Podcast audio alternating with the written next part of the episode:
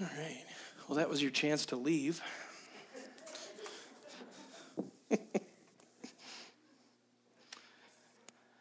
so Pastor Phil's taking some a little R&R. Good for him. It was a good week to do it. Because he's like, hey, can you do the next passage in First Peter? I'm like, yeah, that'd be great. And then I read the passage. I'm like, oh. And I'll just, man, I'll be really honest with you. This one's a hard one for me uh, because I don't have it all together on this. And so as you hear me pontificate authoritatively on some of the scripture, know that I'm mostly pointing the fingers at me and trying to figure this stuff out as we go. Because this morning, maybe some of you are, man, you're pumping fists and you are excited after the election, and some of you are feel like you got punched in the gut. Okay? And so for a moment, we'll all just be forgiving of how the other person feels because we've always been in that place. We've been winners and losers in, in politics. And I also want to right the ship a little bit this morning. And I think this passage does that as far as how we are supposed to be and exist in this world. So we're in First Peter, and I love Peter. He makes a lot of sense to me.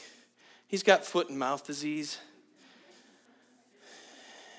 And you know, he does things and they just they just make sense to me and they're usually wrong.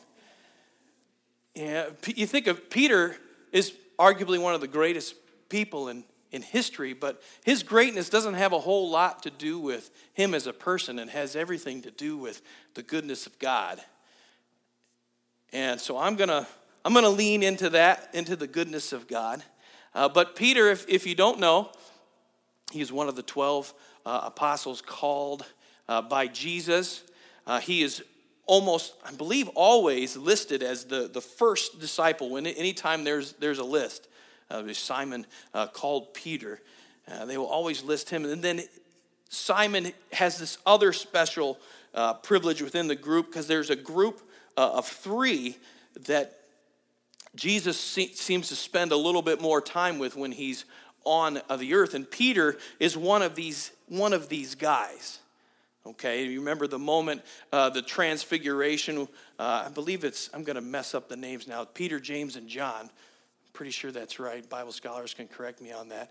Uh, but Jesus kind of exposes his glory to these three uh, gentlemen. And I think the other two probably responded properly and were just like, wow. And Peter's like, let's let's build an altar let's do something let's make this place a holy place and da da da which you figure out peter hasn't really figured things out yet and uh, but I, I like to build things i probably would have done that too let's build something to remember this this place there's a quote uh, that i love uh, mark driscoll says this about peter he says on his worst day he bossed jesus around and denied even knowing him on his best day. He wrote two books of the Bible and was martyred for refusing to deny Christ. And, it, and in his uh, martyrdom, he was martyred under the rule of Nero, which we'll talk about a little bit more. He did not want to be crucified as Jesus was. He didn't feel he was worthy of it, and he was crucified upside down. That's what church tradition tells us about him. You know, and you'd think that even in Peter, that he would have it all down after Jesus, you know, left and, and the church has begun. He preached the first evangelical service sermon after uh, the Pentecost, if you remember in the book of Acts, and 3,000 were added uh, to that number that day. You would think he would have it all down, but later on, you find out in the book of Galatians and you find out later in Acts that Peter was getting some things wrong because at some point he was eating with Gentiles, and under Jewish law, the Gentiles were considered unclean, but because he was now under Christ, everything was, was okay to eat. But then his Jewish buddies came and, and he said, Oh, well, now I'm not going to eat with the Gentiles. And Paul called him on that. And I'm thinking, man, You would think he'd have it together by then, but Lord knows I don't. And that just makes sense to me. He's not perfect, he's growing. And we see that in Peter partly because he kind of lives out loud. And one of the things we often say about Peter is we say, ah, he was a lowly fisherman, but he has this, this fishing business. He's got lots of boats. He can come and go as he pleases to this business. So he was probably not the dolt that we always say he is. Um, he may not have been as formally educated as many of, of the other rabbis, but he did spend three years with Jesus. So I think he trumps everybody on, on education, but he was probably a savvy uh, business person. We know that he was married because at some point in Mark, um, Jesus and the disciples go and visit his, his mother in law because she's, she's sick um, he, in Capernaum. So he had, a, he had a home, he had a, a wife, but we don't know anything about children. Um, now, Peter is, is writing in a time when the mood of Rome is beginning to turn against Christians. Now, we know later on in history, Rome becomes a, a Christian nation. I'm going to air quote that. But at this time, Christianity is this, this new, new thing on the scene. And hostilities and suspicions were mounting against Christians in the empire. Uh, they, were, they, were, they were reviled by the Romans because they kept speaking about this other kingdom. Okay? And so that made them sound unpatriotic. And it made it sound like they were speaking against the emperor of the time. And that's a problem. that's a problem. And imagine you live in Roman society, which many would say it mirrors a lot of our own moral sentiments in, in the United States and, and in uh, the Western world. Imagine one day you start believing in Jesus and you live in Rome. And now all of a sudden, you're not going to go with your family to, to do the, the temple sacrifices to some God, whatever God is in that town, and you're not going to do that. And all of a sudden, you're, you're not going to just sleep with anybody you want. You, you, all of a sudden, you're counterculture, and the very fact that you won't do the things that we all do and your family has done for years and years, now everybody feels what? They feel judged, right? Because for some reason, when you abstain from doing things that other people do, they feel like you look down on them, okay? And that's happening societally in this time in Rome. That sounds a little familiar. Peter later on in chapter 5, he speaks as though he is writing from the church in Babylon. Well, he's not in Babylon, he's in Rome. So, what is he saying? He's likening Rome to Babylon, which, if you go back to the, to the book of Daniel, you remember that, that the Persians, they took over Israel and exiled all of these Israelites to Babylon, and now they're they have to live in this in the city uh, of the conquered the, the people that conquered them, and it's a counterfeit kingdom to the kingdom that God is trying to set up. And so Babylon becomes this code, kind of this code word for any kingdom that opposes the kingdom of God or any kingdom that would subvert the kingdom of God. And so he's speaking of, of Rome as Babylon, this place of oppression, this place where the church is up against a godless, demonic culture. But it just, if you read to the end of the book in, in Revelations, we find that there is hope after Babylon. We see that the people were restored after Babylon in the Old Testament and they were brought back. And we talked about that uh, with Pastor Phil in the book of Ezra, the people uh, being restored to Babylon. And we know that the governments of the world will oppose the government of the kingdom. But we also know that one day Babylon will be destroyed. So, if you know anything about Nero, besides Nero's Pizza, we had a Nero's Pizza in the, the town I grew up in. But he's known for burning Rome. That's like his thing. Oh, yeah, the guy that, that burned Rome. He was the, the emperor of the time, and a huge fire broke out in Rome. Nobody's quite sure how it started. Uh, my guess is those things kind of happen pretty easy when everybody's lighting with, you know, fuel and, and so my guess is who knows how it happened. Somebody probably maybe it's like the Chicago fire in, in 1870. A cow knocked over a lantern, as as the story goes. Well, the people blamed Nero for this fire, and history tells us that he was off in his country home, like some 30 miles away. So he wasn't there. So now Nero's got a political problem because everybody's blaming him for burning down the city. So he's like, "Well, I gotta, I gotta deal with this. What am I gonna do? I'm gonna blame the Christians. Nobody likes them anyway." So he starts blaming the Christians for burning down the city. Convenient. Peter was writing to a Christian people who were living in a culture that called for tolerance and religious pluralism, but were treated with intolerance and discrimination against their religion. If you remember when Jesus is, is on trial uh, before the crucifixion, the real issue that the Roman uh, government had was that he was disrupting the peace. They were fine with all the religions, just don't fight. Just everybody be at peace. And here comes Christianity that says there's only one true God. And here comes a religion that follows this guy saying, you know, I have a different kingdom.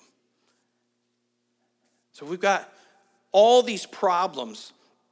And where we find uh, Peter here, they're not yet to the full on persecution that they will experience later because we know that eventually Nero will burn Christians as, as light for his as torches for his parties.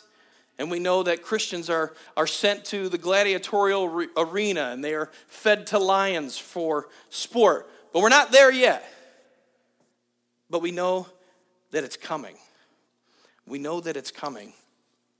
And some believe that in uh, 1 Peter 2, by the time he's writing uh, the second book, that they're, they're into that kind of persecution. And we know that eventually Nero kills Paul, the Apostle Paul. Nero kills Peter. So he's killing off their, their pastors. But we're not there yet. Yet in this passage. So the tension is building. Christians are probably becoming somewhat fearful. I am describing the past. It's just, just in case you were wondering. So, so far in Peter, in the, in the book of Peter, uh, we've been, I don't know how many weeks, has it been a month? month and a half, somewhere around like that. But God, what we've learned is that God has caused us to be born again to a living hope. Paul or Peter starts out this book encouraging the believers. And he says, You have this living hope and you will be tested. You will undergo trials. But those trials will strengthen and prove the genuineness of our faith. Peter then calls us to be holy, to live as lives that will remind the world we live in of Jesus. He, he calls us to live to the standard that Jesus gives us in the Sermon on the Mount, where he says, Be holy as I am holy. And maybe some would, would translate that as be perfect as I am perfect, or be blameless as I am la- blameless. Like, wow, that's a tall order, but that's the calling of the Christian. We're to be on this road of sanctification. Peter calls us to, to holy living and reminds us that in Jesus, we are his people. We are God's people. We are a chosen race, a royal priesthood, a holy nation, a people of his own possession that you may proclaim the excellencies of him who called you out of darkness into his marvelous light. And that takes us pretty much right up to verse uh, 10 and chapter 2. And so now we're in verse 11 of chapter 2. And Peter moves from fleshing out our place before God and in his kingdom to urging us to live as citizens in that kingdom, as people who belong to a different kingdom. Or to put it another way, Peter moves from the, our salvation to our sanctification to our submission. Have you, have you ever trained for a job or maybe gone to school for a job? So I went to school for ministry. Um, went to Bible school and I took, man, I took a lot of Bible theology courses and I took um, Bible courses on specific books of the Bible. There's a whole, whole semester on the book of Romans, uh, which blew my mind. I did a whole semester on, on Hebrews. Man, these, these classes were amazing. I did a class on wisdom literature. I did systematic theology. Our, our, our professor, we called him Mayor the Slayer.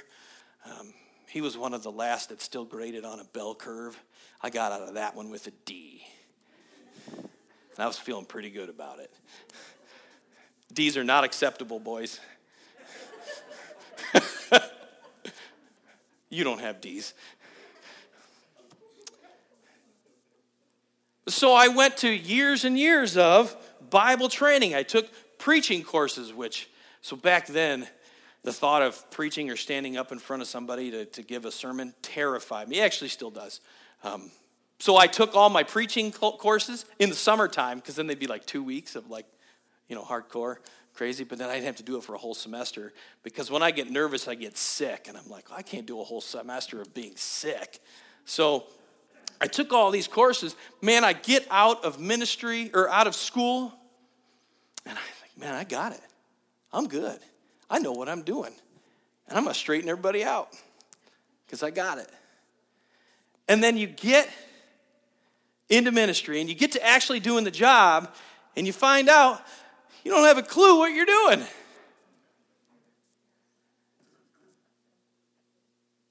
I still feel that way a little bit. You know, I remember shortly after I my first job uh, in, in church was back in what 04 and there was no class in school to prepare me for a parent coming into my office and blaming me for their child's behavior. I will tell you, I did not handle that well. There's there's no, there's no class that taught us how to handle some of the societal issues that we are faced with day in and day out. And I felt so unprepared and so out of my element. And that's how I feel this passage is going. This is what I think Peter does to us here. We, we're, we're studying chapter one and chapter two, and I'm like, yeah, I got this. I understand my faith. Okay, yeah, trials are coming. Okay, you want us to live holy. Okay, I got that. So now he's going to begin telling us what that looks like. And I'm thinking, oh, I can do this. Live for Jesus. I'll help some old ladies across the street. And, uh, you know, I'll mow the grass. I got this. And he doesn't do any of that. So in verse 11, he says, Beloved. What a term of endearment. Beloved, I urge you as sojourners and exiles to abstain from the passions of the flesh which wage war against your soul. So I want to look at, he calls them sojourners and exiles. Back in in chapter 1 and verse 1, he calls them the, the elect exiles. Well, they were probably born and raised in the town that they're living in. What is he talking about? He is again reiterating that our citizenship is not first and foremost to the country that we live in, it is first and foremost to the kingdom of God. Where do we belong? Not here. We are not citizens merely of just the United States. Our first identity is as citizens of God's kingdom. We do not answer merely to the laws of man that are imperfect, as imperfect as the people that wrote them. We answer to a higher law, the law that is over creation, given by the perfect lawgiver. We don't base our morality on what seems right in our society. We understand our understanding of right and wrong, good and evil, moral and immoral comes from the Word of God. It's eternal.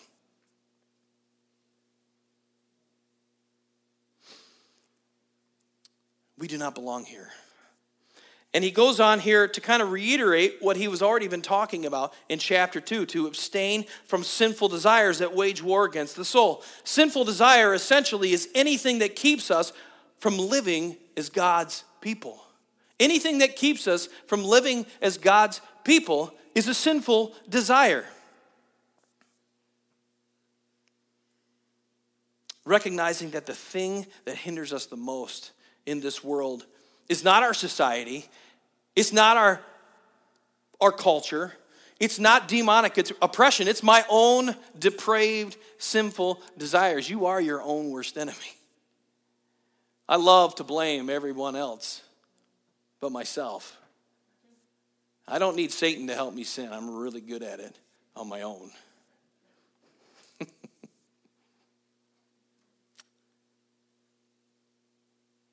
we long to see Jesus work here on this earth. In fact, if you remember uh, the Lord's Prayer, it says, um, Our Father who art in heaven, hallowed be thy name. Thy kingdom come, thy will be done on earth as it is in heaven. That's what we're doing as a church. We want to bring kingdom living, the kingdom of God living here to this planet.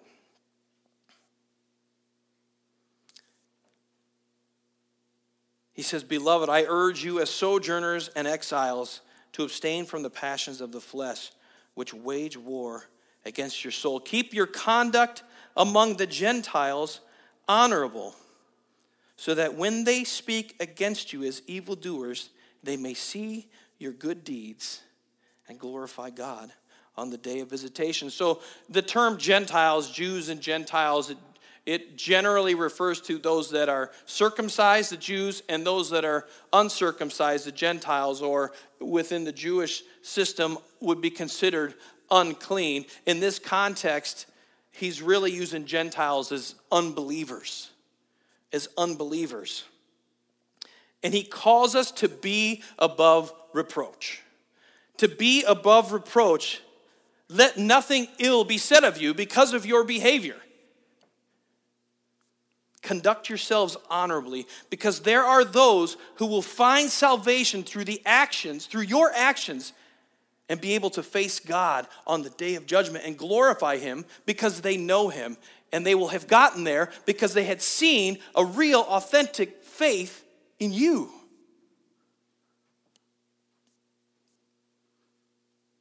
That's terrifying to know that somebody's salvation might be contingent on my behavior.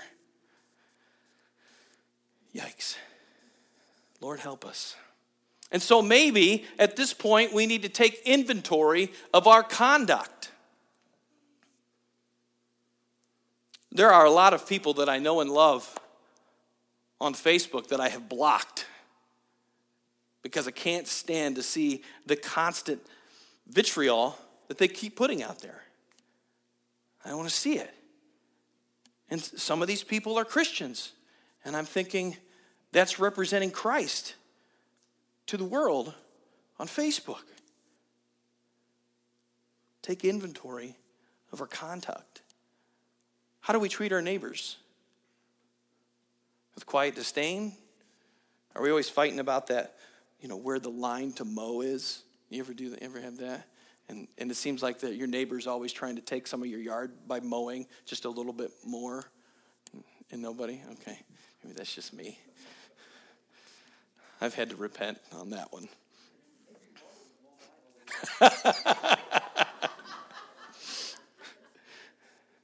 You know, I do love, I have a rider. Mowing the lawn is one of my favorite things. I put a book in my ear, put the headphones on. Fantastic. Jill's like, I'll mow the lawn. No, no, I got it, really. I got it. I'm selfish with that. So Peter tells us to be above reproach. Okay? I can do that. I'll make sure I always help the old ladies across the street. Okay, got it. I'll stop fighting with my neighbor about where the lawn is mowed. I can do that. All right. So now Peter is going to give us some pointers on how to do this. And apparently, he thinks that this one's really important because it's the first one he gives us.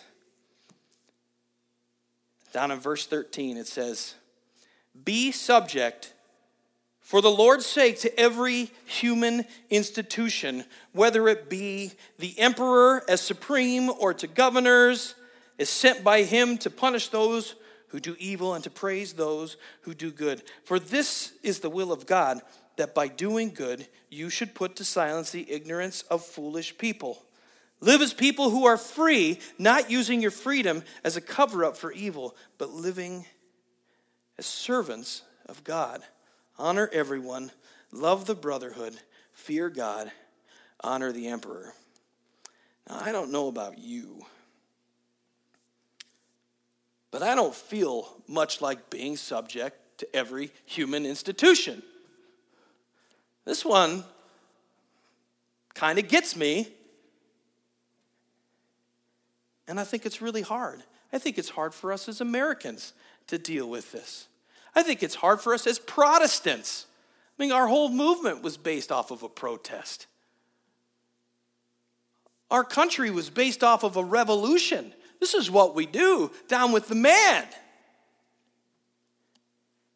And here he is saying, be subject, which means put yourself under the authority of every human institution. Really, Peter, of all the things you could have asked me to do to be more like Christ, this is the one you picked first out of the gate. That's why Pastor Phil took this week off, I'm telling you.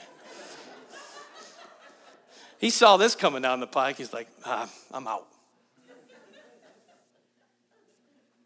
So in verse 14, it, it, says something interesting. It says, where's that? Or to governors as sent by him to punish those who do evil and to praise those who do good. And for the most part, we can see in human history that, that governments are a restraint against human depravity and human lawlessness. And now we're all thinking of, well, what about that government? What about those people? Yeah.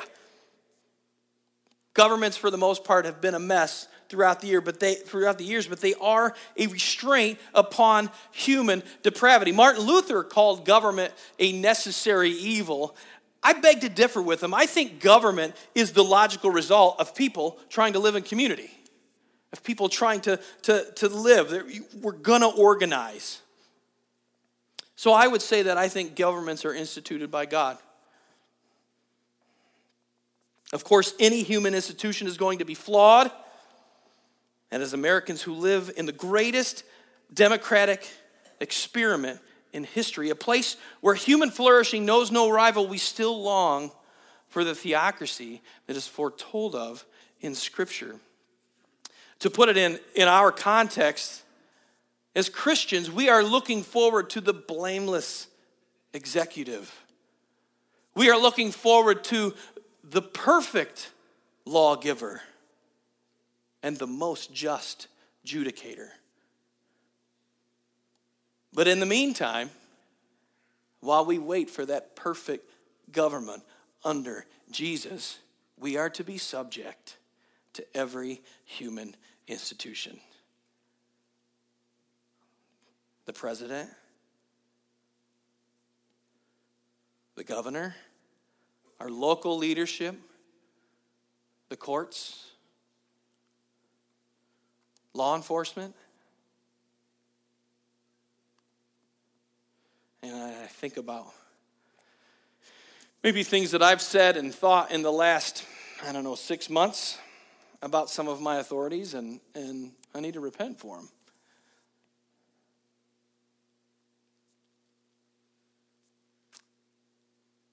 So, what does this look like?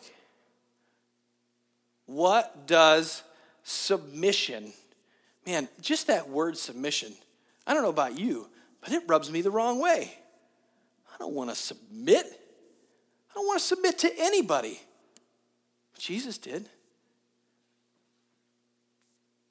I'm bad at this. If you talk to my wife, most of my grief and, and struggles in life have been because I'm unwilling to submit to those around me. Ask Pastor Phil, he would probably agree with that. So, what does this look like? How do we submit? How do we bring ourselves into subject with our authorities? Number one, we pray for them. We pray for them. You don't like Trump? I don't care. You pray for him. If you believe in God and you believe that He's in control, you believe that God put him there. In two months, you don't like Joe Biden? I don't care. Neither does Jesus. You pray for him. In 1 Timothy, he calls this intercessory prayer, which is this idea of going to God on behalf of somebody else. We are to go to God on behalf of Governor Whitmer. And I, I, I will be honest with you, it's a lot easier to pray for the politicians that are on my side of the aisle than on the other side. That's a heart check. That's a heart check. Number two, I only have three of these. It was all my heart could take. We live in a we the people government. We live in a little c democracy. The version of democracy that we have is a representative republic. So, what do we do? We have representatives. We go to our representatives. We say we want this, we don't want that, and they go to the government. There is room for complaint. There is room for this kind of interaction with our, with our government and with each other. But number two is speak against policies and actions not the authority or the person. Speak against policies and actions, not the authority or the person. This one's really, really, really hard.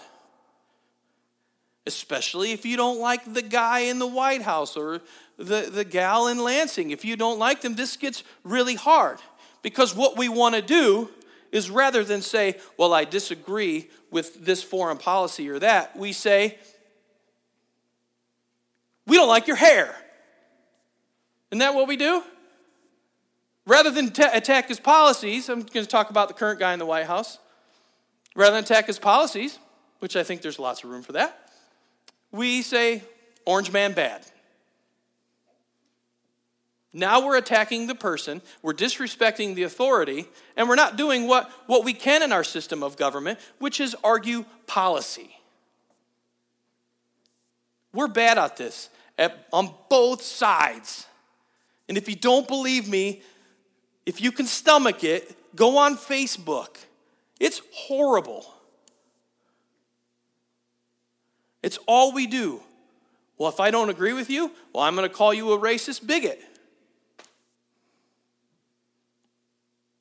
We're not getting anywhere. If you're trying to get somebody onto your page, calling them a racist bigot isn't going to help. Newsflash. But we can lovingly and intelligently talk and argue about policies in our, in our nation. I love a good argument. I think Jesus did too, reading through the Gospels.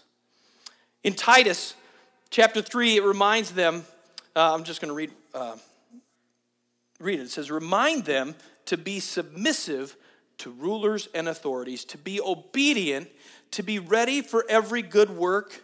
Here's the kicker to speak evil of no one, to avoid quarreling, to be gentle, and to show perfect courtesy toward all people. I have broken every one of those prepositional phrases. To speak evil of no one, to avoid quarreling, to be gentle, and to show perfect courtesy toward all people. Man, I am 0 for 4 on that list. And maybe you're reading that list and you're thinking, I'm 0 for 4 too. Or you're 1 for 4. That's not great either. Pray for our authorities. You can speak against policies and actions, but not the authority or the person.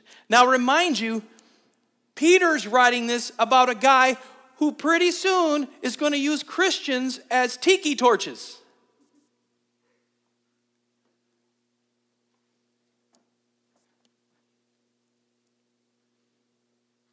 We are especially bad at this one, speaking against policies and actions. I think, I think as a church, we're, we're bad at this one. We are especially bad when the other party is in power. We are especially bad on social media. We are a culture that is over socialized and underinformed. And we'd rather throw shade than have real conversation or really listen. When I say we, I mean me. Number three, use the channels afforded you to lodge complaints. Representatives, the courts. There is room for protest, there is room for marches. But I will tell you that anarchy is not the Christian way. If you're burning down AutoZone, you're doing it wrong. There is room for that. And we can look in our history and see times when I believe that there were godly protests and godly marches. I feel like it's been a while since I've seen one.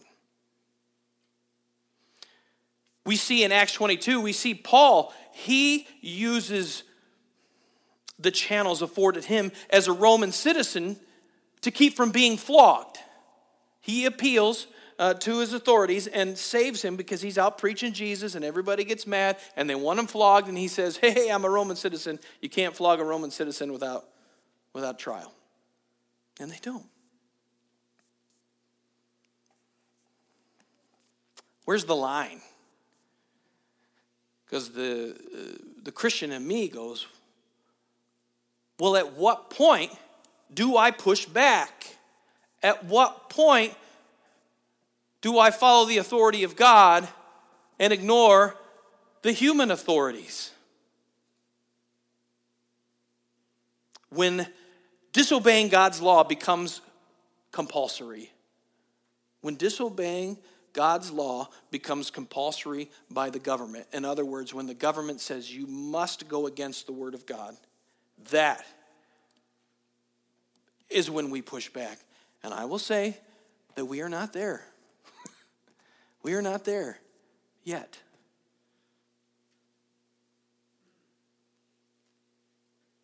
There is room for civil disobedience, and there are examples in the Bible, and many of them you are familiar with. You think of Shadrach, Meshach, and Abednego. We're back, back to uh, Babylon. And Shadrach, Meshach, and Abednego are, are Israelites that have been taken captive because they're smart guys and, and they want to turn them into good Babylonians and they are asked to bow to a statue, to worship a statue. And when, when the horns blow and the lyres play and all that stuff, there's, everyone's supposed to bow down. And in a sea of people that are bowing down to the statue, there's Shadrach, Meshach, and Abednego not bowing down. Civil disobedience. They weren't being violent, they weren't raising a ruckus. Civil disobedience. And there were consequences, right? They get thrown into a furnace. But because of their civil disobedience, we got to see God do something amazing. I think we can honor God in our civil disobedience. Daniel, in the same book, is thrown into the lion's den because he prays to God, and they were only supposed to pray to the king, and he gets caught. And his civil disobedience created a, an opportunity for God to do something amazing. In Acts chapter 4, Peter and John were told to stop speaking and teaching in the name of Jesus, and they refused. And this is what they said It's up to you to determine whether it's right before God to obey you rather than God. As for us, we can't stop speaking about what we have seen and heard.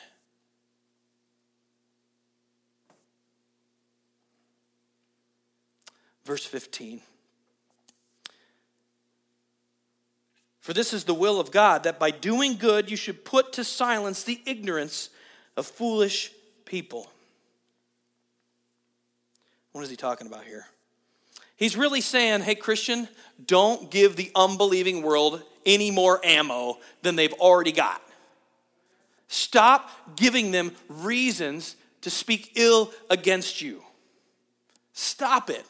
Because every time there's an issue with a high profile uh, Christian, it is everywhere in the news. Most recently, I think of uh, Jerry Falwell Jr. You represent a Christian institution. You were part of the moral majority.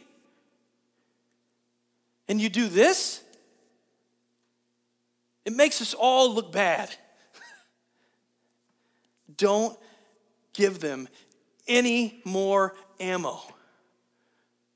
If he wants to live like that, fine, but stop calling yourself a Christian.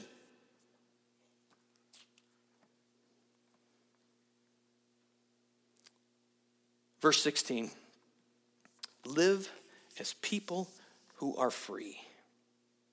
It says, Live as people who are free, not using your freedom as a cover up for evil, but living as servants of God. We're back to submission. Because you are free in Christ, because there is therefore now no condemnation because you are in Christ Jesus, because he has paid the penalty for our sins, you are free. You are free to submit. You are free to obey the authorities because God has freed you. If you do not put yourself under submission to the authorities that God has placed over us, you are sinning. And when you sin, according to Romans chapter 6, sinning is the very de- definition of being a slave. It says that when you were dead in, tr- in your transgressions and, blah, transgressions and sins, you were a slave to sin and had no choice but to sin. But because God, who is rich in mercy, made us alive in Christ, now we are free to do good. Now we are free to live as Christ would have us live. We are free to become more like Him. And you are free to obey even when you don't want to. You are free to be made low. You're welcome. In Christ, we are free to live a godly life. Without Christ and His redemption, we are not free to live a godly life because of sin's entanglement. Last verse honor everyone. I feel like this is just an exclamation point at the end of this passage. Honor everyone, love the brotherhood, fear God, honor the emperor. And you think it's hard now. When he calls this, when he calls Nero emperor, you understand that there is a, a, a, a God cult that is wrapped around the emperor. That to pay homage to the emperor in that time is to say that he is God.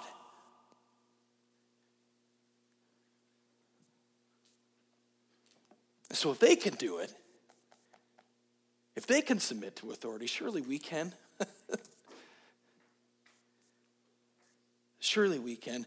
Honor everyone. What does this look like? It looks like putting everyone before yourself. Apparently, that means our authorities too. Just for the record, I have tried to be an equal opportunity offender this morning. Hopefully, I have offended everyone equally and not just some of you. Honor everyone. And I just want to leave you with this passage because we have a fantastic example of what it looks like to honor everyone. Philippians chapter 2, it says, Do nothing from rivalry or conceit, but in humility count others more significant than yourselves.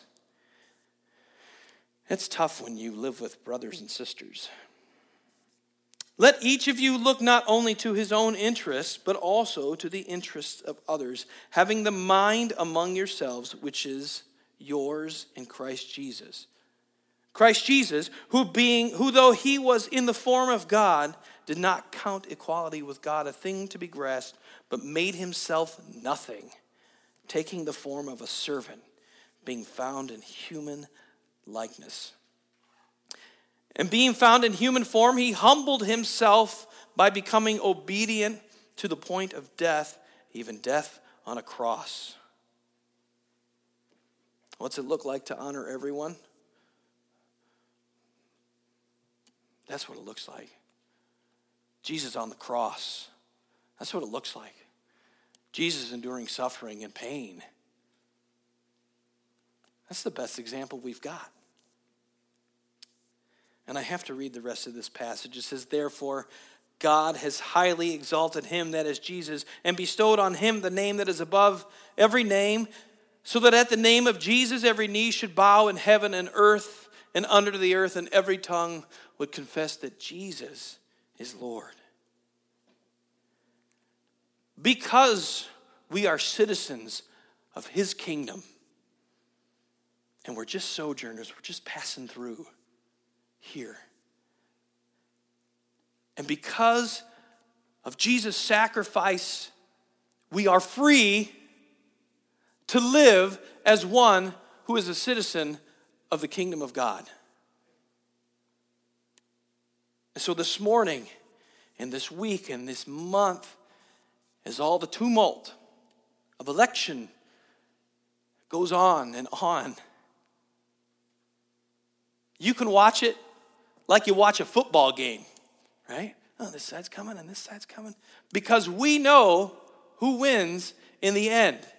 And we know that no matter what happens in this nation, that our citizenship is with Him in heaven. And we have that hope. And we look forward to it. Let's pray. And then we're going to sing a song. Lord, I thank you that we have a hope and a future that you set up kings and you take them down. And we're always moving toward you. Lord, I pray that this, this word from, from Peter would break us. Lord, I pray that when the world looks at us here at this church, that they would see a people who love you and they would see that because of the way we handle ourselves in politics. We love you, Lord, and we're trying. In your name we pray. Amen. Why don't you stand with us? And we're going to sing Our Sins, They Are Many, His Mercy is More. This song is always appropriate.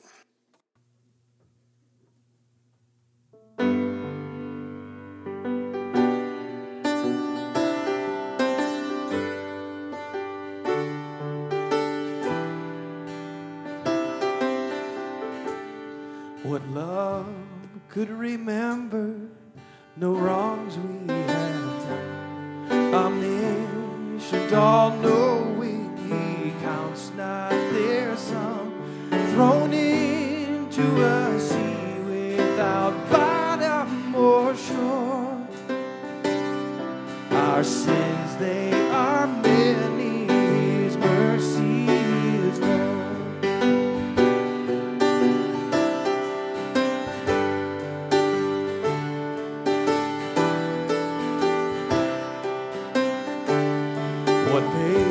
patience would wait as we constantly roam. What Father so tender is calling us home.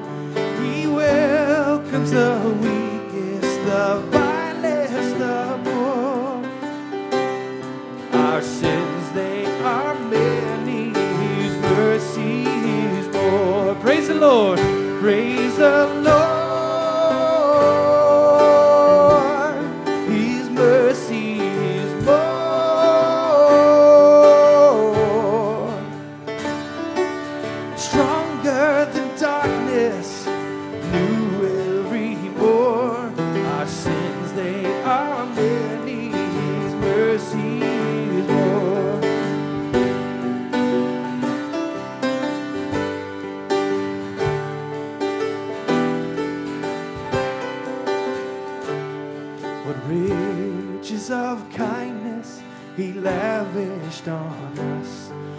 Blood was the payment, his life was the cost.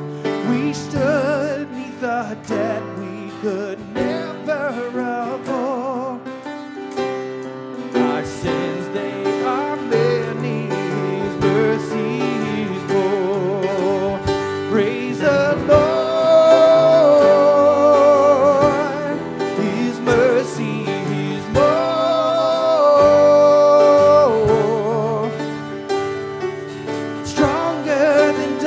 darkness,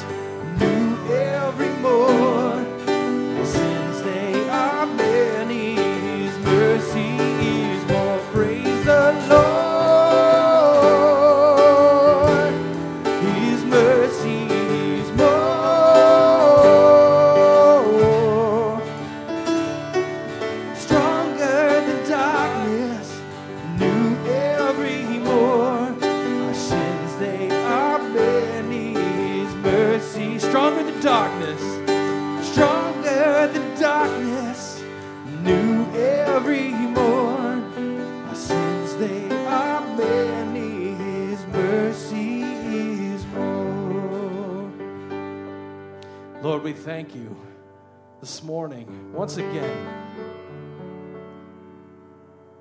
that you were stronger than darkness, you were stronger than sin, you were stronger than death.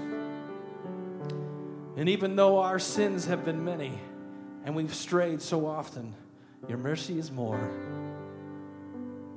And we lean on that this morning, Lord. We pray that you would do a work in our town in Holly, Lord. We ask that your name would be lifted higher through this time. And that your saving work would be made manifest in our current circumstances, Lord. In your name we pray. Amen.